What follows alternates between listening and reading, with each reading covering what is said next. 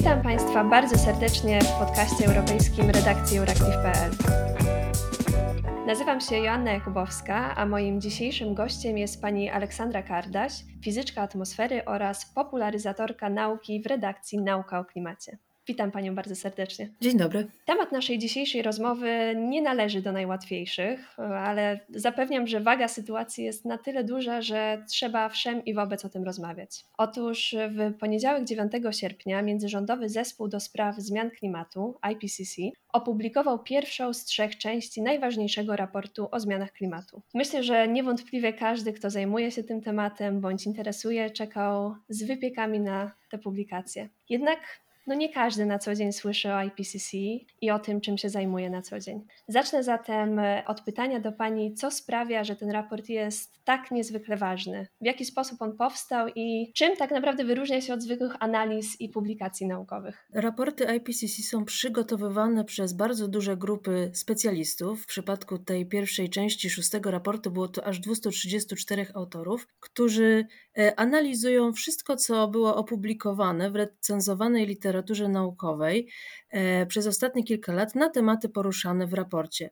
Jest to więc taka bardzo, bardzo szeroka analiza badań prowadzonych na całym świecie bardzo różnymi metodami i polega to na tym, że wysnuwane są ogólne wnioski e, na temat no, tych poszczególnych poruszanych e, tematów. E, jest to prowadzone w sposób taki ustandaryzowany, są konkretne kryteria oceniania, czy mamy dużo dowodów na coś, czy mało, czy wszystkie prace są zgodne, czy może jest rozbieżność. Później informacje na ten temat trafiają do raportu. E, w momencie, kiedy mamy do czynienia z tak dużą grupą autorów, którzy reprezentują różne kraje, różne kręgi kulturowe i którzy bazują na e, badaniach prowadzonych w rzetelny sposób na całym świecie, różnymi metodami i analizują je w standardowy sposób, to możemy mówić o tym, że y, kształtowany jest taki konsensus oparty na wiedzy. To jest takie nasze najlepsze źródło e, wiedzy E, na temat e, klimatu, bo mamy tutaj podsumowanie wielu badań różnymi metodami, bardzo małe ryzyko jakichś niedopatrzeń. Też raport podlega takiej otwartej recenzji, każdy może zgłosić, jeżeli jego badania nie zostały uwzględnione albo zostały jakoś przekręcone, więc naprawdę możemy polegać na tym jak na takiej encyklopedii, uznawać, że to jest takie nasze najlepsze, podstawowe źródło wiedzy o klimacie i żaden pojedynczy człowiek nie byłby w stanie tak wielu publikacji przeczytać, przeanalizować, sprawdzić, co z nich wynika wynika. I dlatego tak e, polegamy na tych raportach, które są też punktem wyjścia do pracy polityków i negocjatorów podczas różnych międzynarodowych negocjacji, ponieważ z tym i e, ponieważ to ciało doradcze, międzyrządowy zespół do spraw zmiany klimatu jest e, właśnie pracuje we współpracy z przedstawicielami rządów i przedstawiciele rządów muszą podstawowe wnioski z tych raportów zaakceptować, więc uznajemy, że wszyscy mają taki sam stan wiedzy, punkt wyjścia do negocjacji później różnych rozwiązań politycznych. Super, to dziękuję pięknie za wyjaśnienie i rzeczywiście wspomniała Pani, że jest to niemalże encyklopedia, e, jeśli chodzi o, o, naukę o zmianach klimatu i e, spojrzałam na pełen raport i ma dokładnie 3949 stron. A to jest dopiero pierwsza część, prawda? Bo raport ma trzy części. E, ta pierwsza dotyczy podstaw takiej fizycznej wiedzy o klimacie, czyli to, co wynika po prostu z badania naszego środowiska, spraw fizyki, z chemii i tak. A później będą jeszcze dwie części. Jedna dotycząca skutków zmiany klimatu i jego wpływu na społeczeństwo, na gospodarkę, e, też na ekosystemy i możliwości adaptacji. Oraz trzecia część, która będzie poświęcona z kolei możliwościom za, zapobiegania e, zmianie klimatu i jej konsekwencjom. Więc to również będą pewnie dokumenty mające po kilka tysięcy stron. Czyli zdecydowanie jest co czytać. Tak, na szczęście dlatego, że mało kto miałby siłę przeczytać aż tyle tysięcy stron, to przygotowywane są też takie skrótowe e, podsumowania, w których są najważniejsze wnioski i to już się w przypadku pierwszej części raportu mieści na około 40 stronach, więc ta, z takim podsumowaniem myślę, że warto się zapoznać. Tak, to do, do tego zachęcam, a jeśli chodzi o właśnie wnioski z tego podsumowania, ono się nazywa podsumowanie dla decydentów e, w polskiej wersji, to autorzy raportu piszą e, następująco, iż e, jest bezdyskusyjne, że wpływ człowieka doprowadził do ogrzania atmosfery, oceanów i lądów. Sekretarz generalny ONZ Antonio Guterres podkreśla, że raport IPCC to czerwony alarm dla ludzkości. Jak zatem e, skomentuje Pani ten, powiedziałabym, niemal apokaliptyczny obrazek przedstawiony w tym raporcie? No myślę, że to, że człowiek spowodował zmianę klimatu jeszcze nie oznacza koniecznie apokalipsy, bo skoro spowodowaliśmy e, zmianę klimatu, to możemy też przeciwdziałać jej skutkom i też przeciwdziałać pogłębianiu się tej zmiany. Wiemy, co powoduje globalne ocieplenie, że to są nasze emisje gazów cieplarnianych. Gorzej byłoby, gdybyśmy nie wiedzieli, bo wtedy nie wiedzielibyśmy, co robić. Ale jesteśmy w tej sytuacji, że wiemy, e, wiemy, że żeby zatrzymać ocieplanie się klimatu, musimy zredukować nasze emisje gazów cieplarnianych. W przypadku dwutlenku węgla muszą one zejść do zera. W przypadku e, metanu powinny być szybko i poważnie e, ograniczone, i to samo dotyczy E, innych, rzadziej wspominanych, może tak otwarcie gazów cieplarnianych, jak podtlenek azotu czy e, freony. E, w przypadku freonów zresztą jest bardzo silna kontrola już tutaj i innych gazów technicznych, więc tutaj jest mniejszy niepokój. Najbardziej oczywiście musimy skoncentrować się na dwutlenku węgla i metanie i podtlenku azotu. Tutaj są poważne wyzwania. No ale dobra wiadomość jest taka, że wiemy, co robić. Nie... Czyli e, dobrze, co, cofnę słowo apokaliptyczny. E, może w tym momencie na szczęście jeszcze nie jesteśmy, ale rzeczywiście naukowcy alarmują i, i ten poziom ocieplenia jest e, dosyć e, wysoki. Zatem tutaj pytanie do Pani, jaki jest ten obecny poziom ocieplenia i jakie są scenariusze na kolejne lata? Więc obecnie, jeśli chodzi o ostatnią dekadę, to średnia temperatura powierzchni Ziemi była o około 1,09 stopnia Celsjusza wyższa niż średnia z lat 1850-1900. To jest okres, który uznajemy za takie przybliżenie czasów przedprzemysłowych. Czyli jesteśmy o ponad jeden stopień powyżej tej średniej już. Każda z ostatnich czterech dekad była cieplejsza od e, poprzednich, no i temperatura jest teraz najwyższa w bieżącym interglacjale.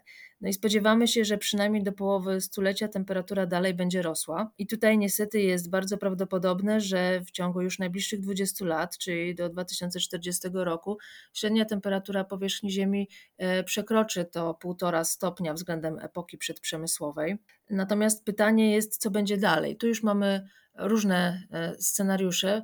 E, bo jeżeli e, uda nam się zacząć e, drastycznie redukować emisje, przy czym nie, nie za 20 lat, tylko już teraz, to mamy szansę na to, że w drugiej połowie XXI wieku średnia temperatura powierzchni Ziemi zdoła jeszcze powrócić poniżej tego progu 1,5 stopnia ocieplenia. Natomiast no, oczywiście, jeżeli naszych emisji nie zaprzestaniemy, e, nie zredukujemy, no to temperatura będzie rosła dalej. Więc jesteśmy w takim momencie, gdzie, w którym musimy, dokonujemy decyzji, no i decydujemy o tym, jak się skończy nasze stulecie. No i w zależności od tego, czy nam się uda zacząć redukować emisje gazów cieplarnianych, czy nie, no to jeszcze te e, postanowienia porozumienia paryskiego mogą zostać wypełnione lub nie. Bo w porozumieniu paryskim jest mowa o nieprzekroczeniu progu ocieplenia o 2 stopnie, e, a w miarę możliwości o 1,5 stopnia do końca XXI wieku. Więc jeżeli byśmy nawet na chwilkę wyskoczyli powyżej progu, a potem wrócili, no to wciąż jeszcze formalnie, może, może nie jest to idealne rozwiązanie, ale formalnie się mieścimy. Czyli jeszcze, jeszcze jest nadzieja, może da radę, ale wygląda to tak, że jesteśmy chyba na rozstaju dróg obecnie. Zdecydowanie tak. Każdy rok w tej chwili ma znaczenie, każda decyzja, każda inwestycja zaczyna mieć znaczenie dla tego, jak się skończy XXI wiek. E, no dobrze, to obok e, globalnego ocieplenia i stopni, o których rozmawiamy, naukowcy podkreślają też, że działalność człowieka ma wpływ na zwiększone prawdopodobieństwo występowania zjawisk ekstremalnych. Czy w takim razie ostatnio obserwowana fala pożarów, upałów, susz i powodzi to może być nasza nowa rzeczywistość? Zdecydowanie takich zjawisk jak e, upały, jak susze, ale też takie zwane zjawiska złożone, czyli na przykład połączenie upału i suszy, czyli warunki sprzyjające pożarom, to jest coś, co zdarza się coraz częściej. E, prawdopodobieństwo takich e, wydarzeń rośnie w związku ze zmianą klimatu i przewiduje się, że dalej będzie rosnąć. Więc one będą zdarzać się coraz częściej, e, będą miały właśnie podobne rozmiary jak teraz, będą się mogły zdarzać także takie zjawiska, z jakimi jeszcze nie mieliśmy do czynienia, to znaczy temperatury wyższe niż dotąd, susze dłuższe niż dotąd i tak dalej, i tak dalej. Więc niestety to są, to są konsekwencje zmiany klimatu i możemy je jednoznacznie powiązać z działalnością e, człowieka. Mhm.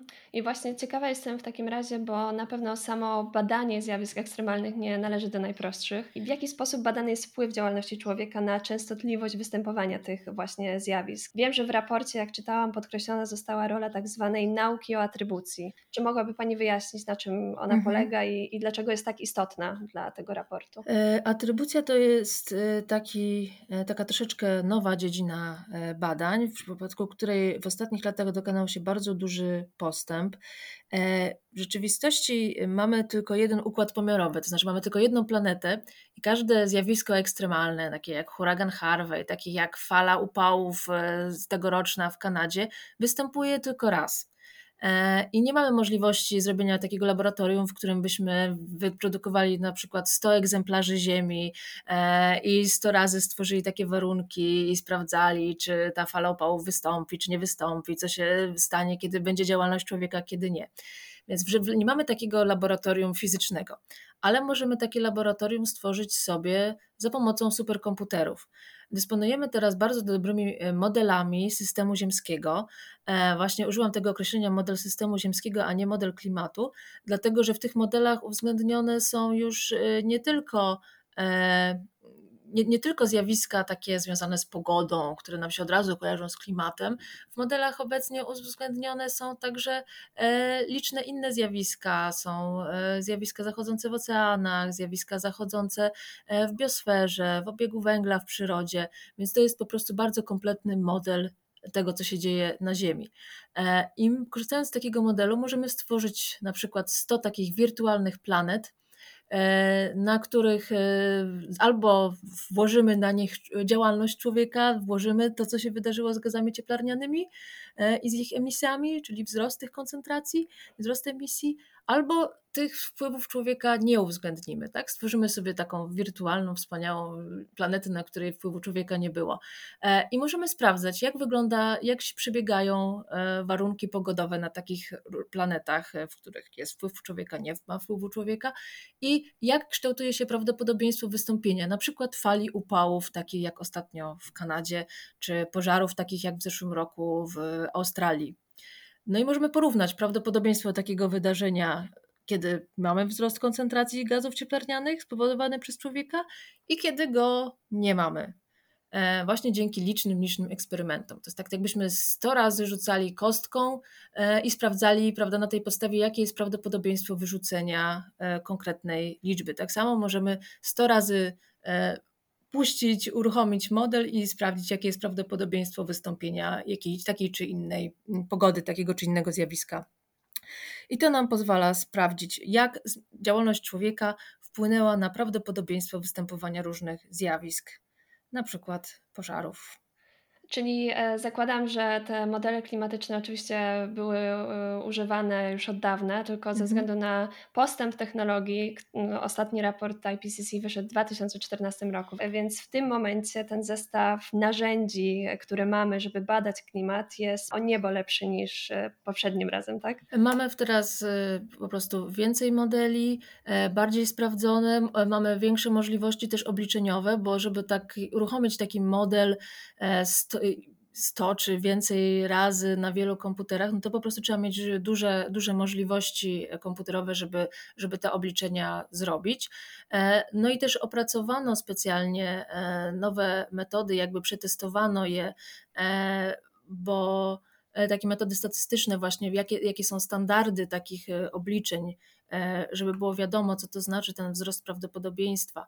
E, I w ostatnich latach tutaj były duże prace, między innymi po to, żeby można było takie mm, trochę traktować takie analizy E, troszeczkę jak e, na zasadzie takich e, jak prognozy pogody, że to jest coś, co działa. Nie musimy czekać, aż będzie publikacja naukowa na jakiś temat, tak? Jaka będzie pogoda w tym w niedzielę, nie czekamy na taką publikację. I, i tak samo sprowadzono takie rytmy działania takiego bardzo operacyjnego, że na przykład w tym niedawno pod koniec czerwca była fala upałów w Kanadzie i w ciągu tam dwóch, czy, dwóch mniej więcej tygodni czy trzech już pojawiło się opracowanie e, oparte na standardowych, już wielokrotnie sprawdzonych metodach, które odpowiedziało, jak wzrosło prawdopodobieństwo takiej fali upałów e, w wyniku e, działalności człowieka. E, więc po prostu możemy to tak na, na, niemal na bieżąco, znaczy może dwa tygodnie czy trzy tygodnie to wciąż jest trochę długo, ale no, na pewno jest to szybciej niż sześć miesięcy na przykład, co jest standardowym czasem przygotowania może jakiejś szybkiej publikacji naukowej. Więc teraz dosyć szybko umiemy odpowiedzieć na pytanie, na ile za, jakąś, za jakieś zjawisko odpowiada człowiek. Czyli z jednej strony szybkość, ale też tak się zastanawiam, że w, w tym raporcie teraz jest bardzo, bardzo mocno podkreślona e, waga jakby regionalnej obserwacji tego, co się dzieje w poszczególnych regionach. Można chyba nie tylko szybko, ale też bliżej spojrzeć na, na dane regiony, tak, i przeanalizować. Rzeczywiście e, tak jest, w związku z tym, że nasze modele klimatu są coraz bardziej dokładne i mamy coraz większe możliwości też prowadzenia dużej liczby e, obliczeń, to możemy też jak to się nazywa, zagęszczać siatkę modelu, czyli e, robić coś takiego, że Polska nie jest już jednym, kwadra, jednym wielkim kwadracikiem w takim modelu, który ma jakąś średnią temperaturę. No akurat taki stan to był już kilkadziesiąt lat temu. W międzyczasie zamieniliśmy się na kilka kwadracików, e, ale teraz to modelowanie jest coraz bardziej dokładne to znaczy właśnie są coraz, coraz mniejsze obszary, e, traktujemy jako jakieś takie jednolite e, miejsca, w których jest jakaś średnia temperatura. A takie warunki, to nam pozwala uwzględniać na przykład to, że gdzieś są góry o, konkretnej, e, o konkretnym kształcie, o konkretnej wysokości. Kiedyś te góry uśrednialiśmy po prostu, to był jakiś taki klocek jednolity, więc nasz opis sytuacji nie był bardzo dokładny. A teraz właśnie dzięki udoskonaleniu e, metod mamy coraz dokładniejsze, e, dokładniejsze informacje, e, prognozy dla projekcje dla konkretnych regionów. No i to jest istotne, ponieważ może być tak, że na przykład właśnie po jednej stronie gór sytuacja jest zupełnie inna niż po drugiej ze względu na różne takie regionalne efekty na E, związane z występowaniem łańcucha górskiego. Tak samo e, kilkadziesiąt kilometrów od morza sytuacja może być zupełnie inna niż e, kilkaset i tak dalej, i tak dalej. Więc te efekty nam możemy teraz uwzględnić i mamy rzeczywiście dużo dokładniejszy atlas takich regionalnych projekcji klimatu. To ciekawa jestem, jak już zeszliśmy do niższego poziomu. Raport wspomina też punkty krytyczne. Mhm. I tutaj mowa o choćby przyspieszonym zanikaniu pokrywy lodowej, e, czy ubywaniu powierzchni arktycznego lodu morskiego, czy, czy niestety wiele innych. Czy wśród tych właśnie punktów krytycznych są już takie, które tutaj się używa słowa uruchomiliśmy i które mogą być nieodwracalne? E, my wiemy już, że wielu zmian nie da się zatrzymać lub odwrócić w najbliższych stuleciach, na przykład, że ocean jeszcze się będzie długo, e, przynajmniej przez 100 czy kilkaset lat ocieplał, że lodowce będą się przez dziesiątki lat topić, e, tak samo lądolody przynajmniej do, do końca stulecia. Natomiast jeśli chodzi o samo przekraczanie punktów krytycznych, to jesteśmy prawdopodobnie w okresie, w którym niektóre z tych punktów krytycznych, na przykład e, związane z zanikiem Antarktydy Zachodniej czy z wymieraniem e, lasów amazońskich, one prawdopodobnie są mniej więcej teraz przekraczane, czyli albo je już trochę już przekroczyliśmy, albo przekroczymy je w najbliższych latach. Natomiast o tym, kiedy to się dokładnie wydarzyło, dowiemy się prawdopodobnie dopiero właśnie za kilka lat, kiedy już będziemy naprawdę jakby mieli pełen taki, pełną taką serię czasową, w której będzie widać, że to wydarzyło się w tym momencie i od tego momentu jakaś zmiana, na przykład wymieranie Amazonii, lasu amazońskiego albo cofanie się lodowców e, Antarktydy przyspieszyło i, i już e, bezpodwrotnie te, te elementy znikną z naszej planety. Więc jesteśmy po prostu w, dokładnie w tym punkcie, można powiedzieć. E, czyli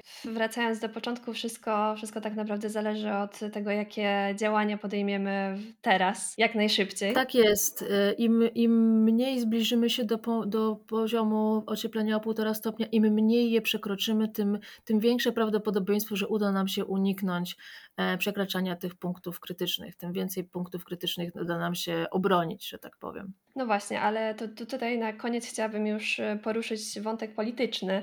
E, jestem bardzo ciekawa Pani e, naukowego spojrzenia, bo o zmianach klimatu rozmawiamy już od kilku dekad i rzeczywiście naukowcy informują, alarmują i, i tutaj nawet Pani Inger Andersen, dyrektor programu środowiskowego Organizacji Narodów Zjednoczonych, powiedziała, że świat słuchał, ale nie usłyszał. Świat słuchał, ale nie podjął wystarczających działań. Czy w takim razie uważa Pani, że przywódcy światowi zawiedli? No myślę, że zdecydowanie nasze działania i działania przywódców przychodzą za późno.